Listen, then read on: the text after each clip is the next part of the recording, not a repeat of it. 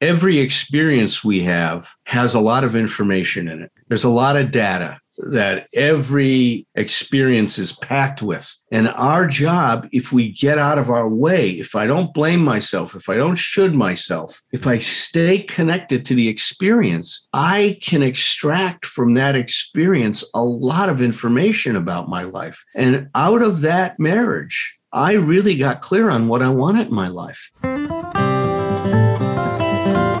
Wilson, co founder of Alcoholics Anonymous, wrote in 1952 if we examine every disturbance we have, great or small, we will find at the root some unhealthy dependence and its consequent demand. Wilson suggested that if we could identify and continually surrender these unrealistic and unrealizable demands, that we may then be able to accomplish what he imagined to be the recovery's next frontier, something he called emotional sobriety. Flash forward 70 years and join psychotherapists and best-selling authors Tom Rutledge and Dr. Alan Berger, who have taken up the mantle of exploring Bill Wilson's new frontier. Welcome to Emotional Sobriety. Welcome to Emotional Sobriety, the podcast. I'm Tom Rutledge, and I'm glad to be back. Uh, I, I believe we've rescheduled before, but I believe I missed my first podcast since we've since we've begun last time to, to go to uh, God's Son's daughter's baptism, uh, and it, uh, and I, I was so aware of not being with you guys during the time. I really, really did miss it. I realized, you know, we've we've talked about how big a deal this this is for us personally, but uh, so I'm glad to be back with you, Patrick, and and uh, and and with Alan. I, had, I haven't actually uh, had a conversation with you in a little while. Alan, how are you doing? No, I'm doing okay. I uh, my allergies are doing much better, thankfully so. So I'm feeling a little better. Good. Um, but going to follow up with a pulmonologist this week to just check on a few things because there, there is some residual. I can feel it when I I get some exercise induced asthma right now. So my lungs aren't totally back, but they're much mm. better than they were.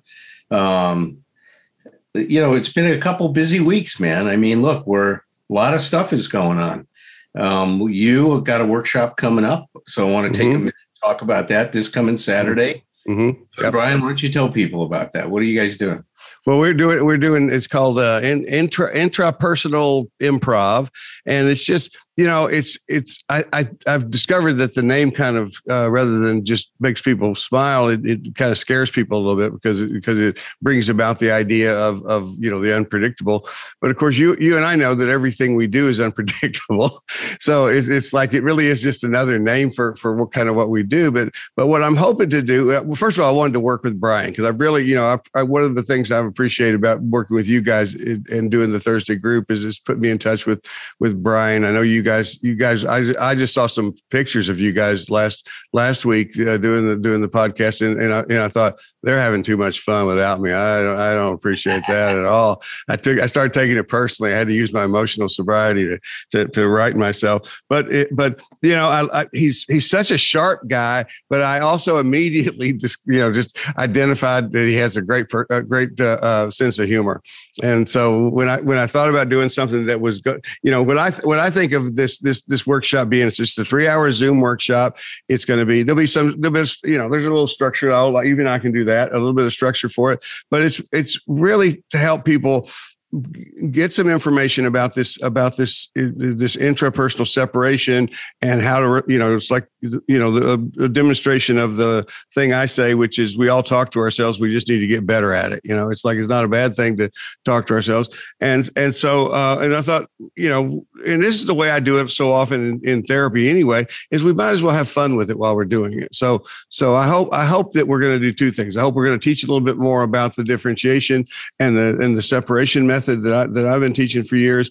But I also uh, I like I like to try to share the the attitude that we can we can be lighthearted with with all of this work as well. It, doesn't, it doesn't mean ignoring the negative stuff, but it's it's the, some of it's really heavy. But but even that stuff we can find some some some uh, humor in.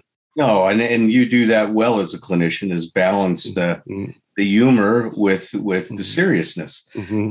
The first one's filled up, right? This this coming. Yeah, yeah. we have another date set for for June the eleventh. June 11th. So, okay. Mhm, mhm. And then uh, they can register through your website. Yeah, yeah. Just uh, well, uh, well. Uh, speaking of improv, how about me just figuring this out uh, by the seat of my pants? They can just email e- people- if people are interested. They just need to e- email me, or and you can do that at my website, or just email me directly at Tom Rutledge Author at Gmail. And then we've got a workshop coming up together I know. I'm excited. June 26th Mhm. in Lambertville, New Jersey. And that's uh, at Harmony Hollow Farm, which is a beautiful property. I was just there yesterday. Oh man, I saw the I saw the I went to the website and saw the, the pictures. Just, oh, beautiful. It's gorgeous. It's gorgeous. And I was there yesterday. They have a AA meeting once a month. And uh, and that's right. So that'll be the weekend that they'll be having their AA meeting. So on Saturday, we'll go to the AA meeting together. Okay, good. Oh, I'm stoked, stoked for that. And Patrick's coming. Patrick's coming. So Patrick's so coming. this yeah. Harmony together. Hollow, yeah, Harmony Hollow sounds kind of like Sleepy Hollow after they rooted the Headless. Horseman out. This one's got a good energy to it, so nobody's going to get. There's not going to be no har- headless horsemen driving around. Oh, thank I God. love it. I love it. So our workshop there is emotional sobriety, and it's the path to inner peace and emotional freedom. That's what we're going to be focused on. It's a whole day. We start at 10 in the morning and we're going to wrap at five o'clock. There's a lunch. It's it's very affordable workshop. We keep the price down so people can come. So, you know, please, please, if you want more information, I'm going to get Patrick the flyer. Um, if you can post it, that will. information in the uh, in the upcoming podcast. But it's a real great opportunity to get together with like-minded folks and to really start to dig into this stuff and and do some of the depth work that's necessary to achieve emotional sobriety. So I'm excited, Tom. It's going to be a great Well, I'm, day. well, I'm excited about that too because we haven't, you know, it's it's in.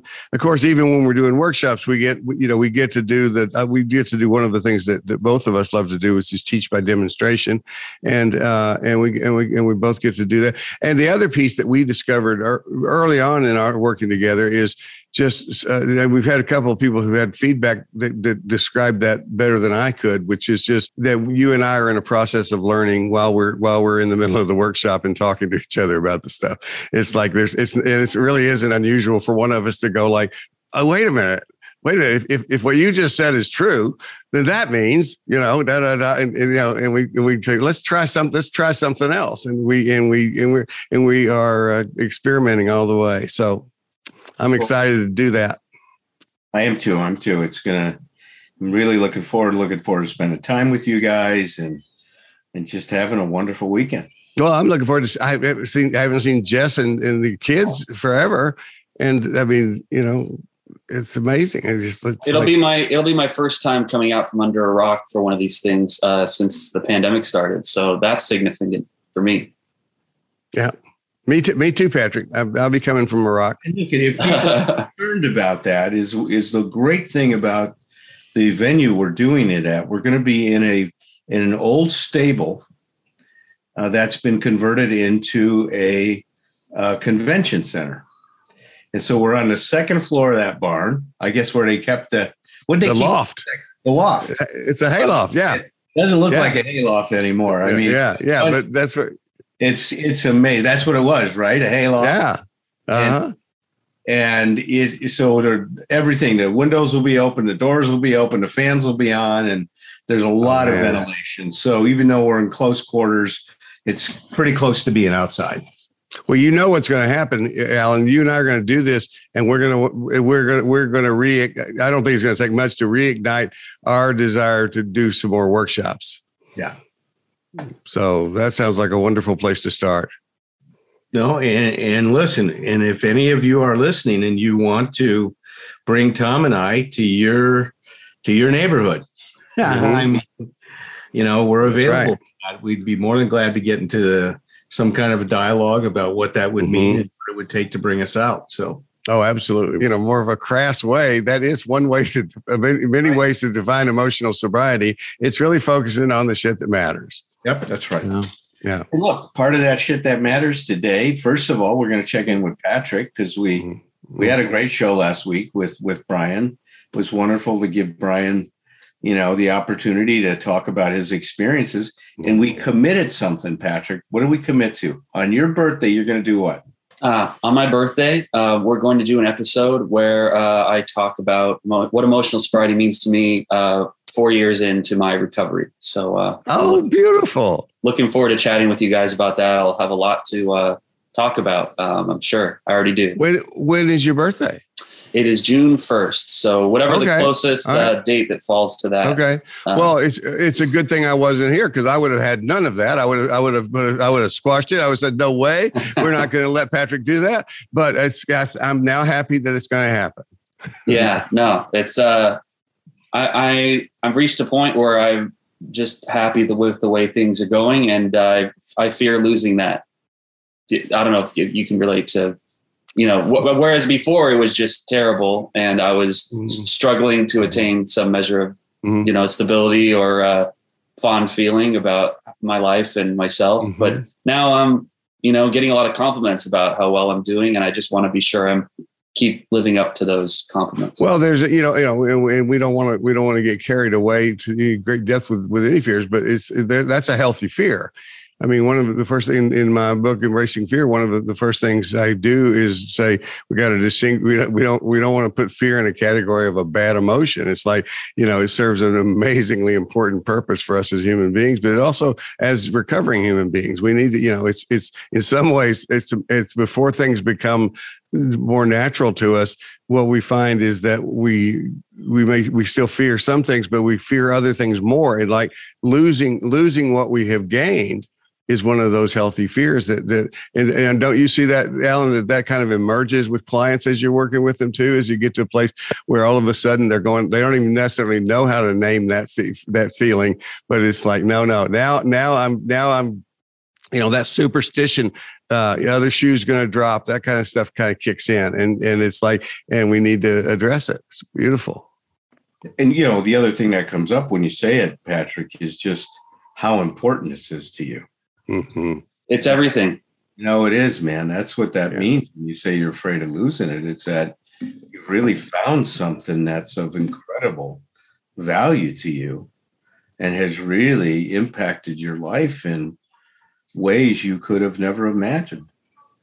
Do you understand? Like, I was asked yesterday, what if somehow God touched you on the forehead and made you not an alcoholic and a drug addict and would that be wonderful? And would i would i uh you know mm. would i would i well up with tears of joy if that were to happen to me? And like i you know my answer was something to the effect of well i wouldn't be me if that happened. Like mm-hmm. my consciousness it's all kind of like yeah. tied together right? So like that's why i that's wouldn't wish for that right? Uh, because no i say i remember uh, and I bet you can identify with this as well, Alan. It's like I remember uh, when I was young, young into the program, and I remember I remember hearing a guy talk talking in AA meeting saying he was grateful to be an alcoholic, and and my you know, and I'm I'm fucking total control freak at the you know to, you know and in full bloom and it's like i my, i remember my thoughts exactly i knew i knew immediately he misspoke he meant he meant that he meant uh, you know I was editing his words. He he meant that he was grateful to be recovering from his alcoholism. He accidentally said he was grateful to be an alcoholic. I thought, well, that, of course he's not grateful to be an alcoholic, you know. And then I heard somebody else say that down the line, and then you know, and I don't know if this is exactly what it happens. Way it feels is then I heard myself say it eventually, and realized that yeah, I, it's I, Michael J. Fox said this in his in his first book. He said if somebody said I could take away your Parkinson's Parkinson's. You know, he said he said I would tell him, no, I don't. This is a part. this is this is this is so much a part of of how I have become who I am. Yeah, yeah, yeah. Right on. Um, and you know, uh, I think we still got the space in the episode. Um, I it just occurred to me that you guys um, have each been in long, fruitful relationships um, in mm-hmm. which mm-hmm. I'm sure your emotional sobriety has been uh, you know, grown and tested in uh, important ways. And I just thought it would be lovely to hear from you guys about some of those things. Um, there's there's uh, even a chapter in Alan's book about it, so we yes. could uh, we could maybe retread a little bit of that if you guys are feeling up to it. I am, and, and by the way, it's tested and growth. It's not growth and tested. It's like we we we're, the test seems to come first. Uh, you know, we get we get that, and that's where we grow. The first book that was ever that I ever wrote. It was published by HCI Books, and it was mm-hmm. called Love Secrets Revealed. And it's a whole oh, yeah. It's a whole book. And in that book, I dedicated that book to my work with Dr. Walter Kempler. And most of that book are things that that I learned in my 20 years of association with him through probably observing over 100 clinical demonstrations um, in doing probably over 100 clinical demonstrations with him, mm-hmm. um, in going to Europe for eight years and spending weeks at a time over there conducting workshops with Walt and without Walt. And mm-hmm. so I just had the good fortune of being mentored and, and being an apprentice of one of the pioneers in family therapy. Walt's considered one of the pioneers in family therapy. In fact, he's in the book that's that is written about uh, kind of an overview of all of family therapy mm-hmm. and he's mm-hmm. considered one of the pioneers in that book so i was very fortunate to spend that time with him and learn so much and um, you know a lot of it gets integrated because to me it's hand in glove with emotional sobriety the way that Walter talked about relationships. That's from a Gestalt therapy point of view, which is about taking responsibility for yourself, you know, standing on your own two feet. In fact, Fritz Perls was quoted as saying that emotional maturity is the transcendence of environmental support to self-support, which mm-hmm. is what we talk about is transcending emotional dependency right, to right. self-support, right? To the ability to hold on to ourselves, to take care of ourselves. So this topic about relationships and and emotional sobriety, I mean, is really to me what all of this stuff is about. It's about how we show up in our relationships. Mm-hmm. You know, relationship with ourselves, we've talked about that, dealing with things like perfectionism, but now this is talking about our relationships with others. And it's kind of interesting, Patrick, the way you put it, which I'm game for. Um, there was a little hesitation I had about it, but I'm open to, to doing it this way. You invited Tom and I to talk about our personal experiences in relationships. Mm-hmm. And let's do that today. And then next mm-hmm. week, we'll just talk about from a professional perspective. Mm-hmm. Now, of course, those things are not independent you know mm-hmm. who i am as a person affects how i function as a clinician how i function as a clinician affects who i am as a person. You know they're they're they're, they're they definitely you know my experience as a therapist has influenced my work tremendously or my life tremendously but also my life has experience has influenced my work as a clinician tremendously. Right. so they, they go hand in glove but well, the, today, Tom, you want? Shall we? Yeah. Oh no, I love that. I love that. Uh, the the you've had the, fifteen marriages right up to this point. Uh, uh, not not quite, not quite. It's, you know, it's, it's, it's, actually two. It's two. That's right. It's two. Okay. I've had okay yeah, yeah. Look, you got, you, you got time, Tom. In, in case don't, you, no, don't be casting stones, buddy. It's like no way. I would not. But you know, but you know, I want to say something about the about the about the the back and forth with the the or the or the continuity with with personal and professional is one of when I'm doing professional training workshops, one of the things I, I, I tell the the participants is is you know we we we have the challenge and what I think is a tremendous opportunity to be to have what I call the to work with the uh, hypocrisy principle. And the hypocrisy principle to me is the idea that that if we're if we're sitting in our in our spaces to to do our work with our clients and we're doing that or we're doing workshops or we're doing sessions and that kind of stuff at the end at the end of at least some of those days we need to be asking ourselves on the way home how am I doing you know if I was in a session with Patrick that day how am I how am I doing with the things I was saying to Patrick today? How am I personally doing?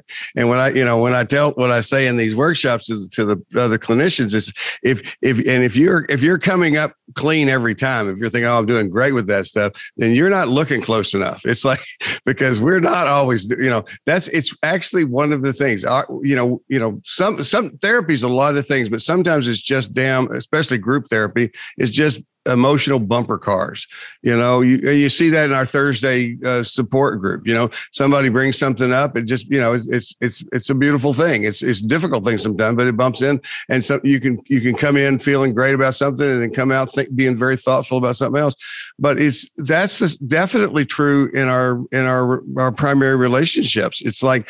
Um, you know it's it's it's like it's it's and i've i've i've, I've found it tough at uh, more, more difficult when something in a re- couples relationship taps into my stuff with with with with Dee, uh, it, that's harder for me. Uh, just personally, I just find it a, a, a, scarier place to go than just the place where somebody taps something from family of origin that reminds me of my own mama or whatever, because it's it's immediately present, you know, here and now. Because because it's it's like I'm going, I, I'm becoming aware. Oh shit! Here's something I'm going to have to deal with.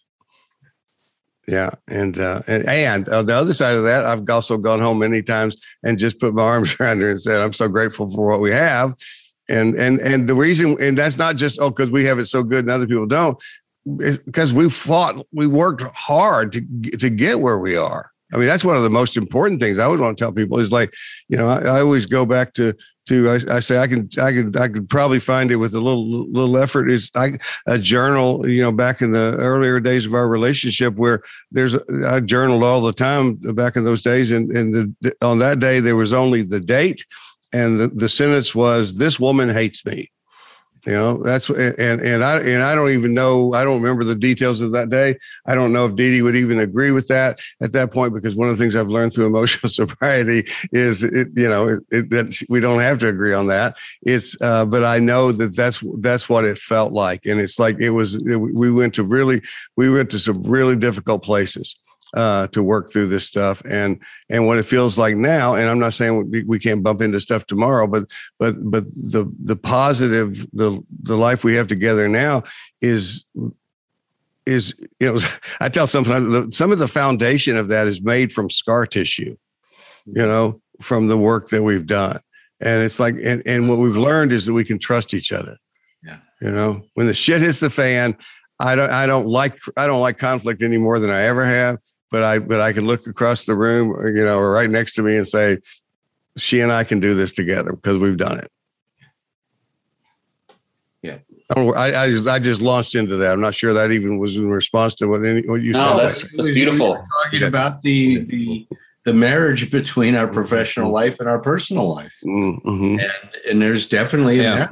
there. I mean, oh, absolutely. It's really a connection, and it's you know, I you know, I my um, my first marriage, Patrick, was to a childhood sweetheart, Denise. We're still very good friends today. And um, I met, I, I sold her a pair of shoes when I was 16 years old. Pardon me, my dear. I sold her a pair of, I still remember the shoes, a pair of black suede shoes that were in, they looked so hot on her feet. I, I don't have a foot fetish, but with her, I did.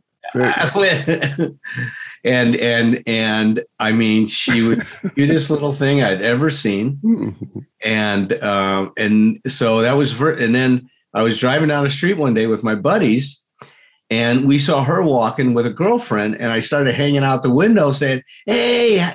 Hey, you you know remember me and stuff like that? Hey, you know, hey, what's going on? God, you look so cute and stuff like that. I said, hey, would you like to go out? And she said, yeah.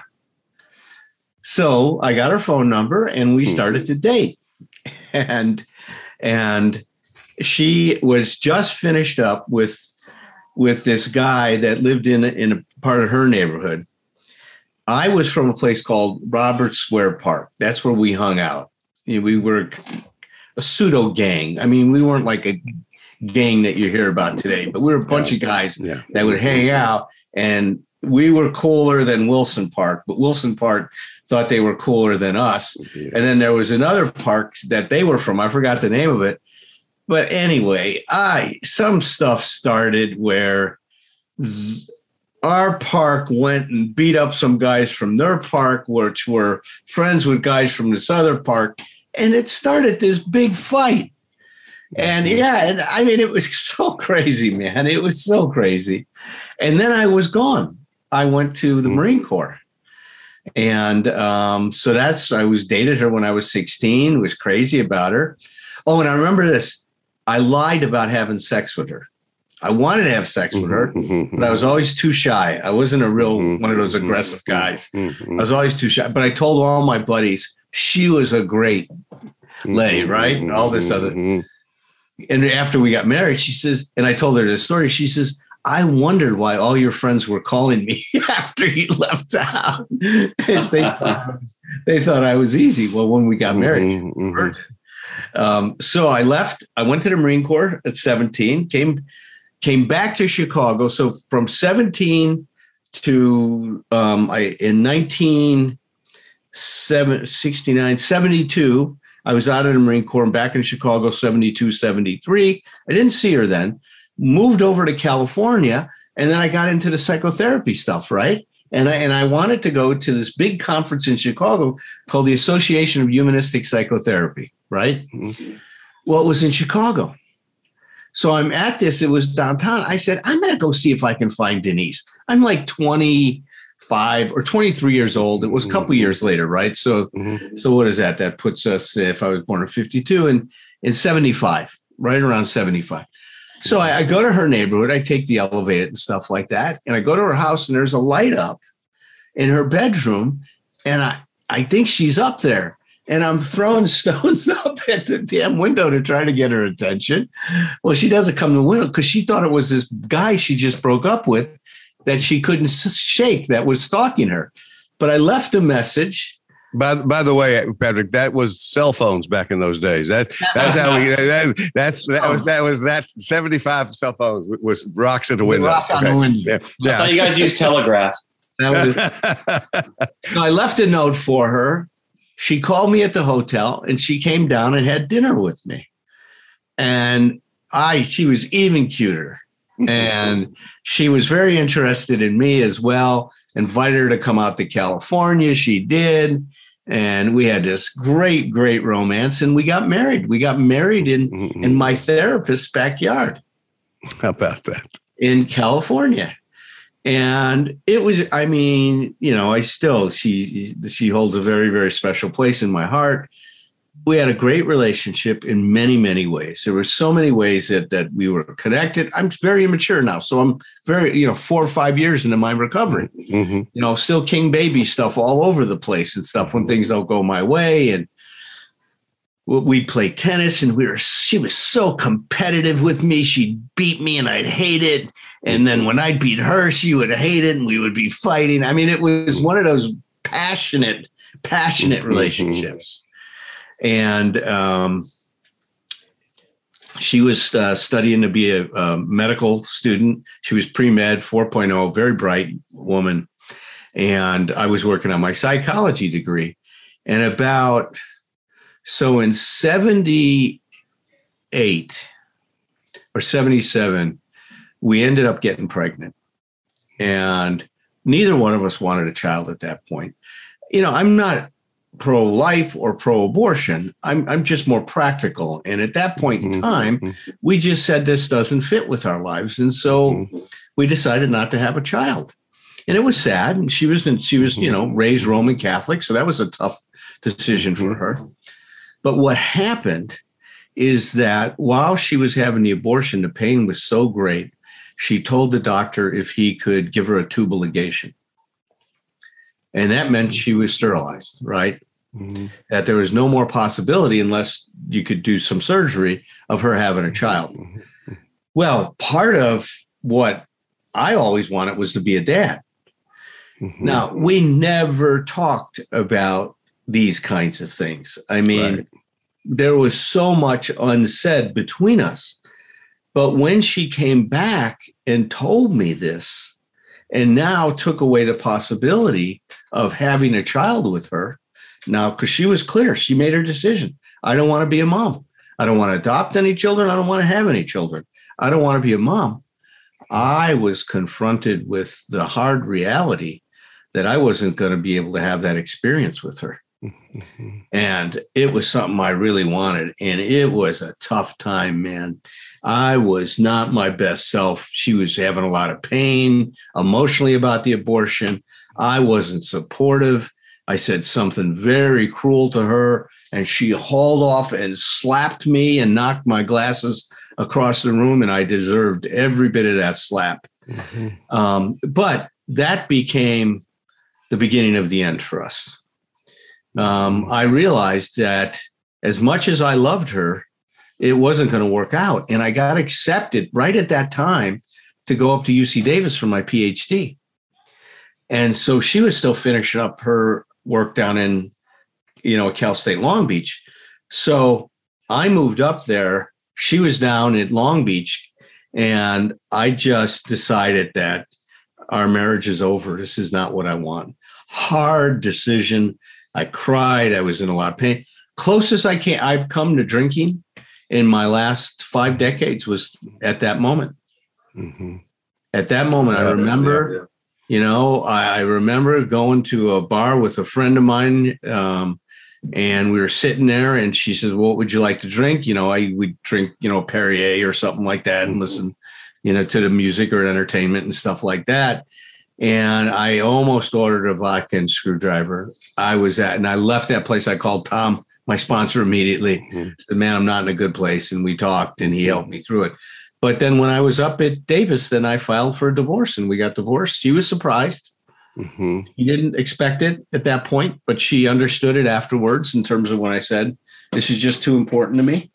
But it was, and why I'm bringing that up is because I really, if you asked me, how clear were you about what you wanted and what was important to you? I wasn't going into that relationship.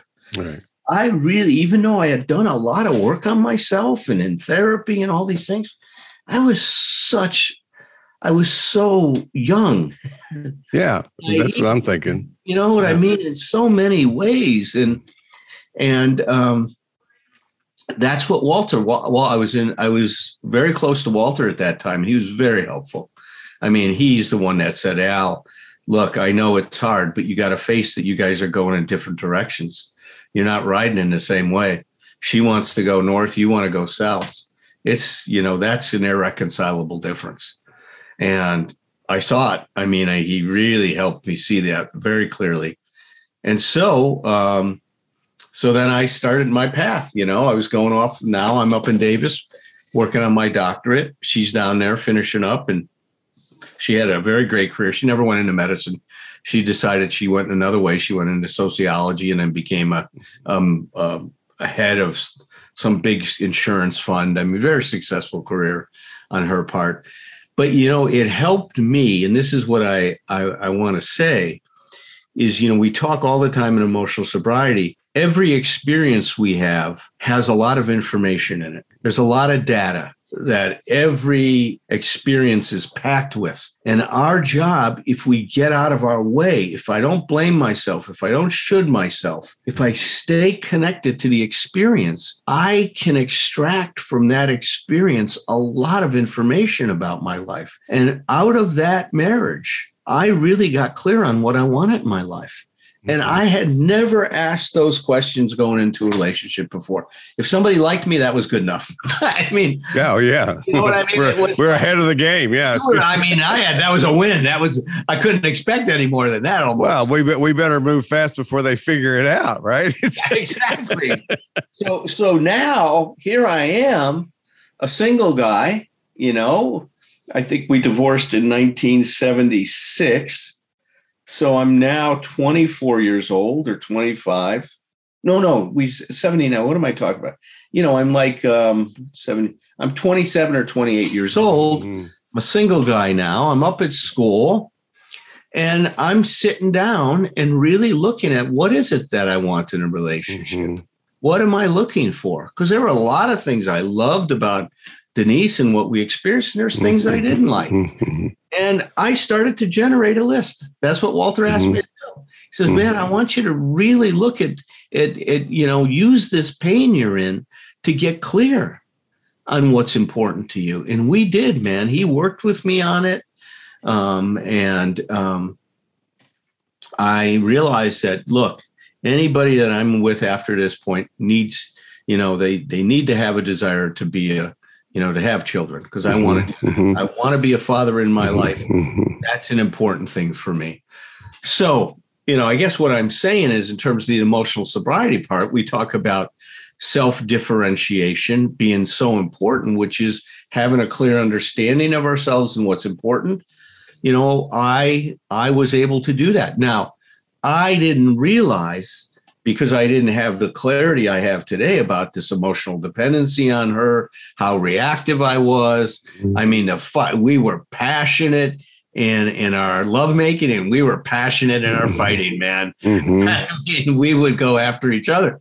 But so much of it was this emotional dependency when I look Yeah. back in terms of how engaged we would be and we would fight what seemed to be over the most ridiculous things, but they really Right. weren't. They were a struggle about how much individuality and how much togetherness we would have. So that was marriage number one. Well, let, let me let me say let me make a point here because I want to make a contrast that, that really is about emotional sobriety, and th- that is maybe a perspective that you haven't considered for yourself. But I, by, by con- contrast, you can see this. Uh, first, first of all, with my first marriage, I, I agree with you. It's like I, I would say to people that if you if you didn't know anything about us, you would think we got divorced because we couldn't decide what movie to go see or where to eat dinner, because those are the things we were actually arguing about, but we never were, you know, necessarily getting down to anything. But but the way the way our my first marriage and your first marriage ended it's like you did something you did something in, in your story that i uh you know the, i admire because it was it was a place that i was not able to do at all and was nowhere close to. And i was nowhere close to sobriety either during that marriage. Uh but you made a decision.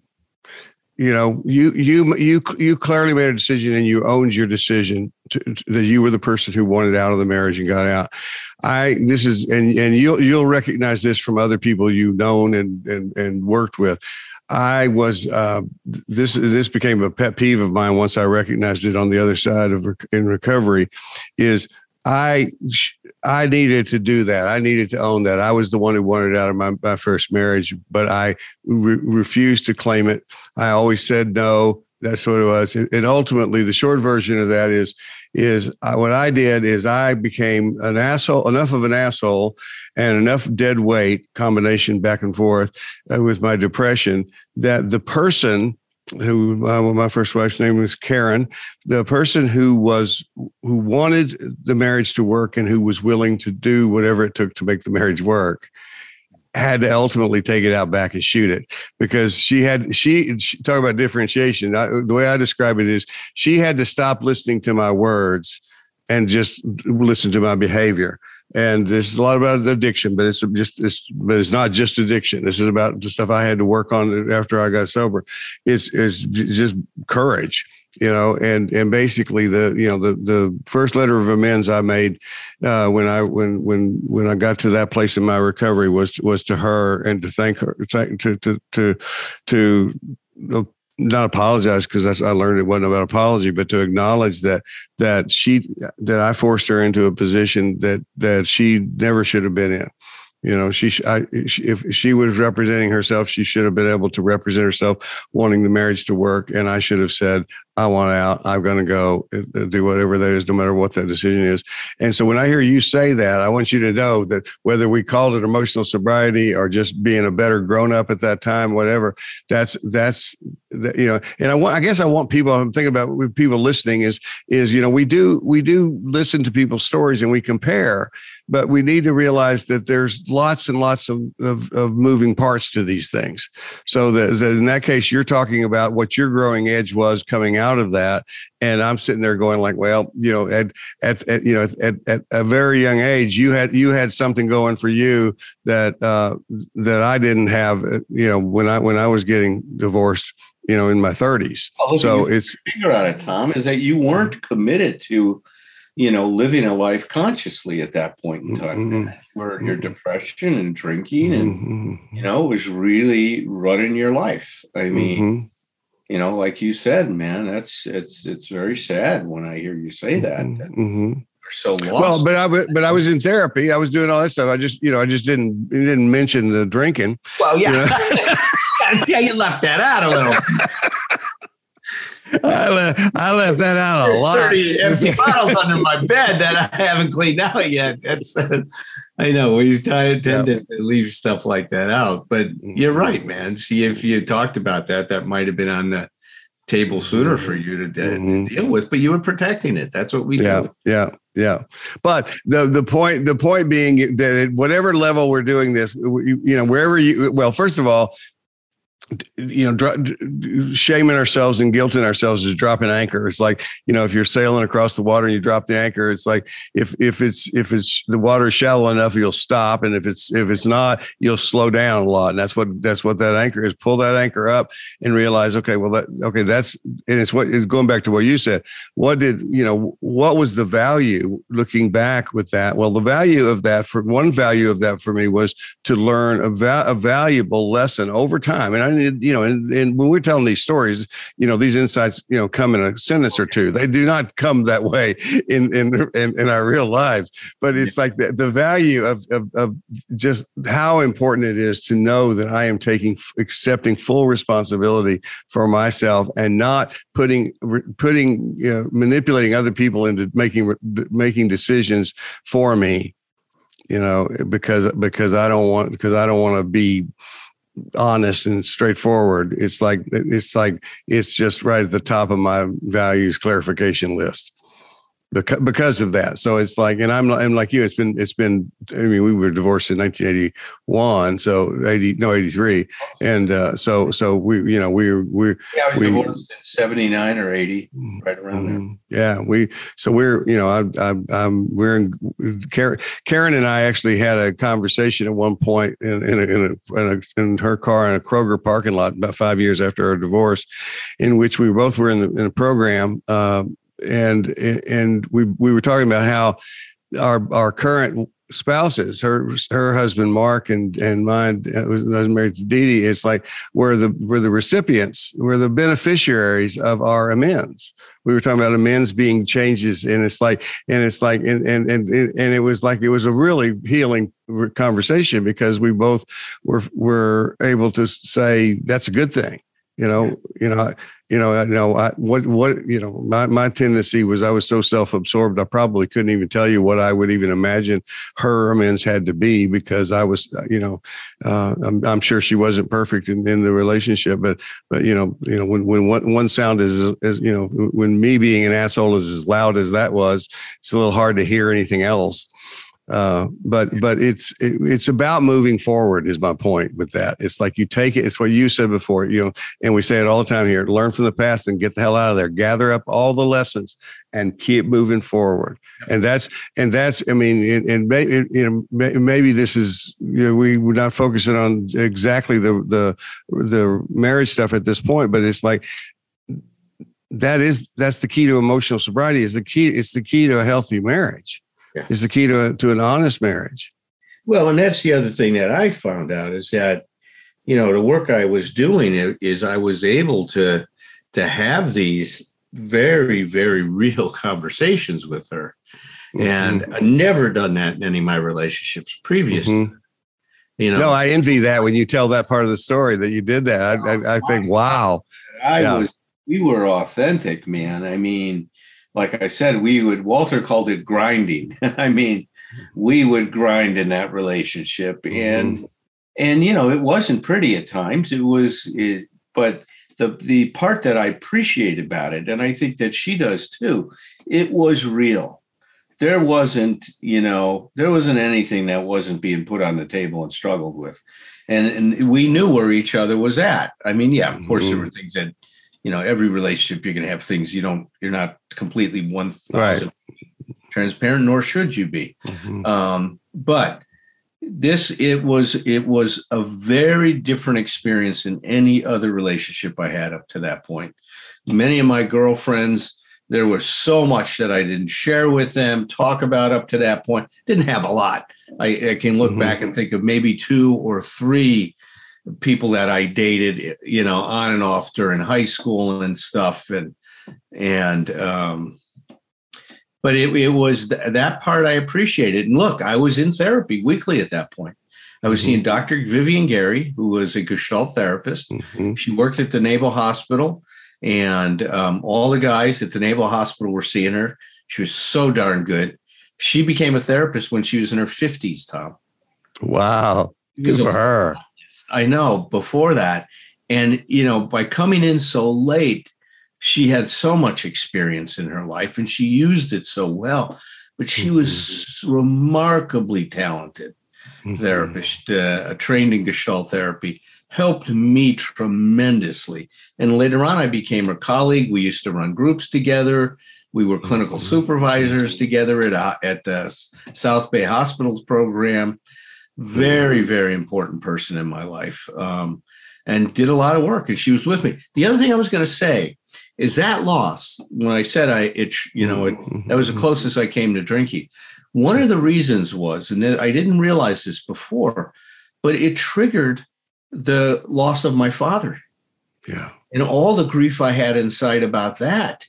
And I was overwhelmed, not just with losing Denise, which, you know, like I said, man, I was crazy about her. That's my childhood sweetheart, my first love.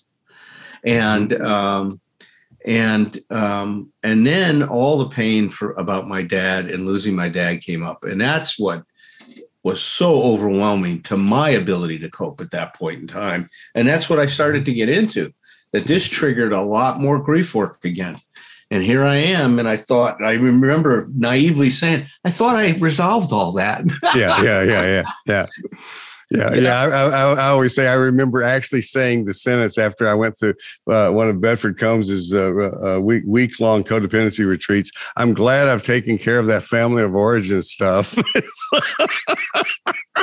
How naive were we, right? Oh my God. I I think naive is a lightweight word for that one. It's like, but but uh, no, and, and you're talking about that emotional bumper car thing. It's like, you know, you have all that, you know, I always tell people, you know, the feelings, feelings don't, you know, events happen in the past and they will happen in the future. Feelings only exist in the present. And if you're people go, why am I feeling this now? You know, it happened so long ago. Like, well, you're feeling it now because you haven't, it hasn't been expressed yet. It's like, it's, you know, it's just again, like your digestive system. If you haven't, if it's not gotten out, it's still in. And and what you're talking about is so you have all that stuff. You had no idea necessarily that all that unresolved stuff was there for your dad, but the grief wasn't the grief of, of loss was there and it just bumped right into it. So it's like, nope, we're we're we're we're it's we're all coming out now. It's like not just you know, you can't just you can't just take a piece of it and you, you can't you can't work with your feelings a la carte. One of the most important parts, if you're going to achieve emotional sobriety, is to be able to learn from what you're experiencing. Because if if we if we don't learn from it, man, we're not going to grow. That's where the growth takes place.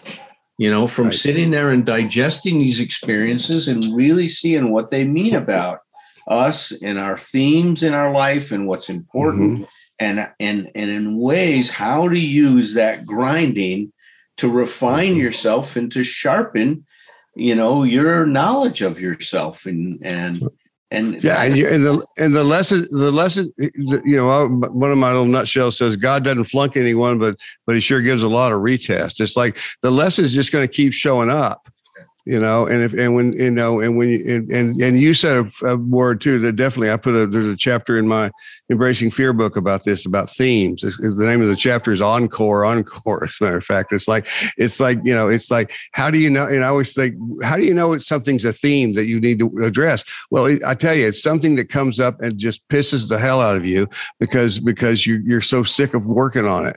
It's like you know and, and we tend to think well that means i've never learned anything. And but the truth is is no, it just means you have more. This is a, you know, we all have those themes that will, I don't know how the universe works, but we have themes that we'll be working on, you know, from, the, from now till the time we drop off the, the planet. It's, uh, but it is, it, yeah, it's, it's, I mean, it really does come back. It, it is about learning. It's like, it's, um, yeah, it's amazing. And I'm amazed. And I'm amazed. It's, it's, a little bit like what you were talking about earlier, Patrick. You talk about you know your fear of what you know being in a new place where you fear losing what you have. It's like like uh, we we did a. a you know, I, we talk about relationship. I'll do a, a quick plug for my for my book called "What Love Is." Is is you know the idea and i'll just say it this way when i finished that and and the idea that that i with my history of relationship felt like i was I mean, it was. Eh, eh, I'm still a, bit in awe of that. Eh, the idea that, I, and it's not all. It's. I mean, awe of the fact that I actually feel and felt at the time and feel comfortable enough to say I have something to teach about that. Not only that I know something about it, but that that I that you know because because you know you know you and I are we don't claim we don't claim to have all the damn answers but but if we didn't if we didn't if we didn't perceive ourselves as having something worth sharing you know and worth somebody paying money for sometimes uh, for our books or or our work or workshop stuff it's like we wouldn't do it. It's like so I mean to me it's just a testament like when we look at this stuff I'm sure you feel some of the same stuff. It's like the you look at the stuff we've written and you look at it and go like wow that's such a long way that we've traveled but it's but it's you know because we we stuck with it. The common thread I, I saw in your stories was um, you had to decide what you wanted, and uh, you had to learn some things about who you were before you could uh, correctly assess the relationships you were in or take those in a positive direction. Um, and you know, if I look at sobriety as mm. just uh, part of a larger project rather than as an end, unto itself. It's mm-hmm.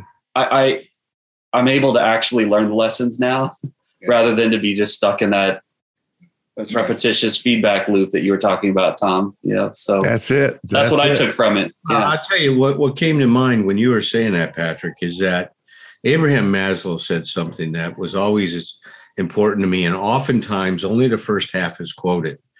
And the quote is the truth will set you free. Mm-hmm.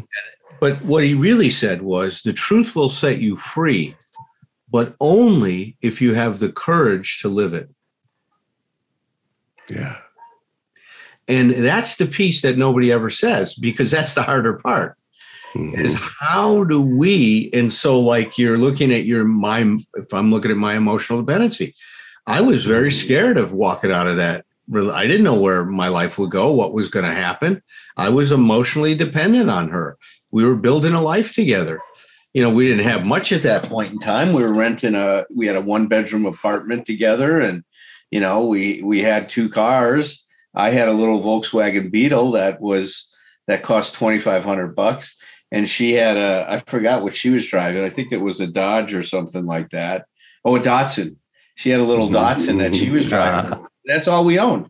That in, you know, maybe two pairs of shoes and our jeans and t-shirts and some shirts. I mean, that was our life. I mean, we we you know we were just getting by. I was getting a GI Bill, about 380 bucks. I was working part time.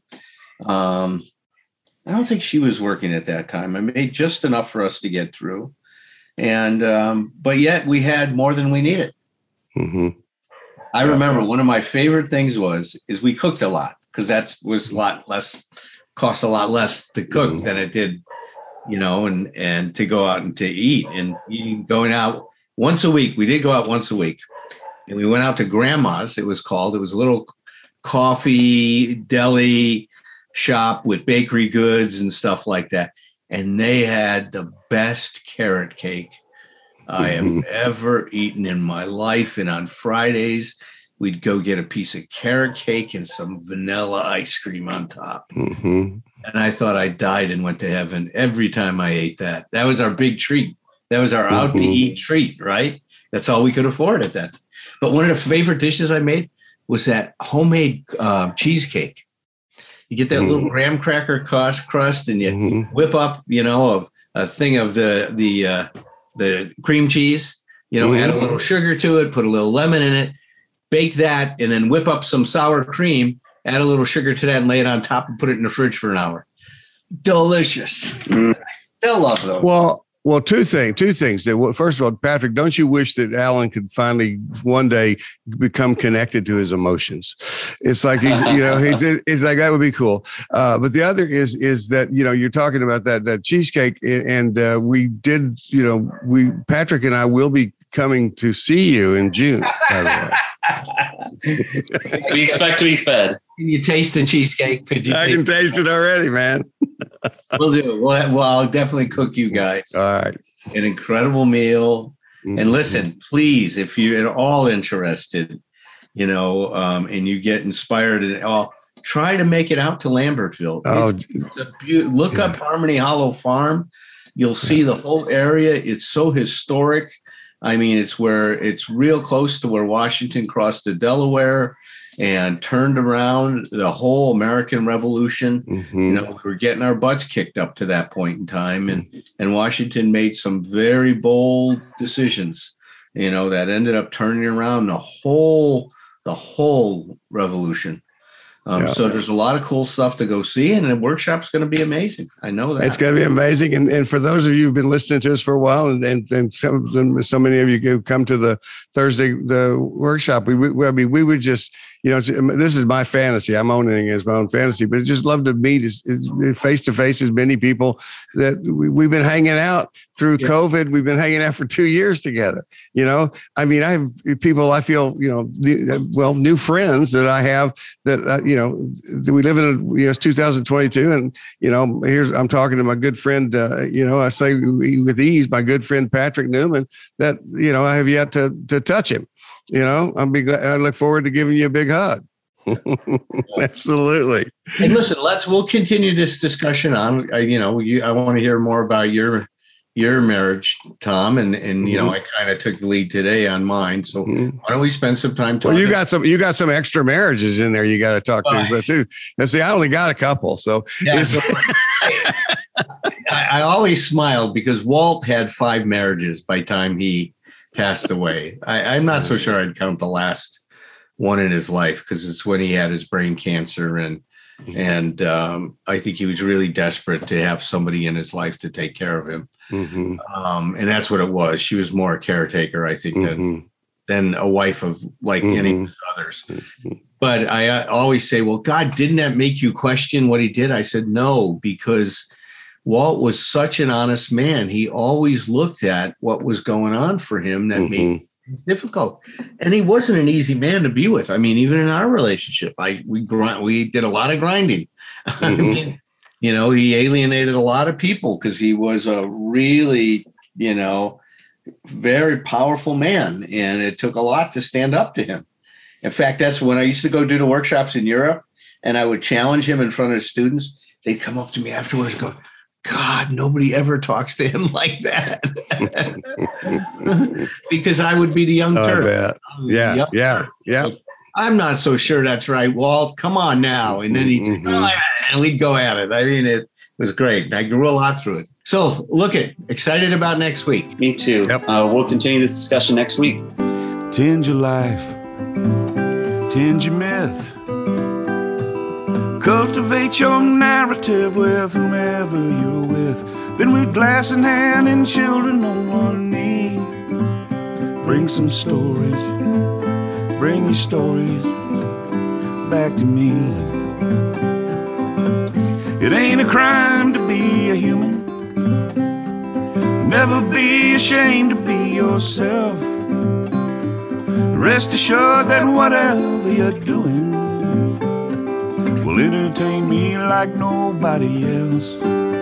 So here's to us, my old friends, until it's time to drink the wine and break the bread again. With glass in hand and children on one knee, bring some stories, bring your stories back to me.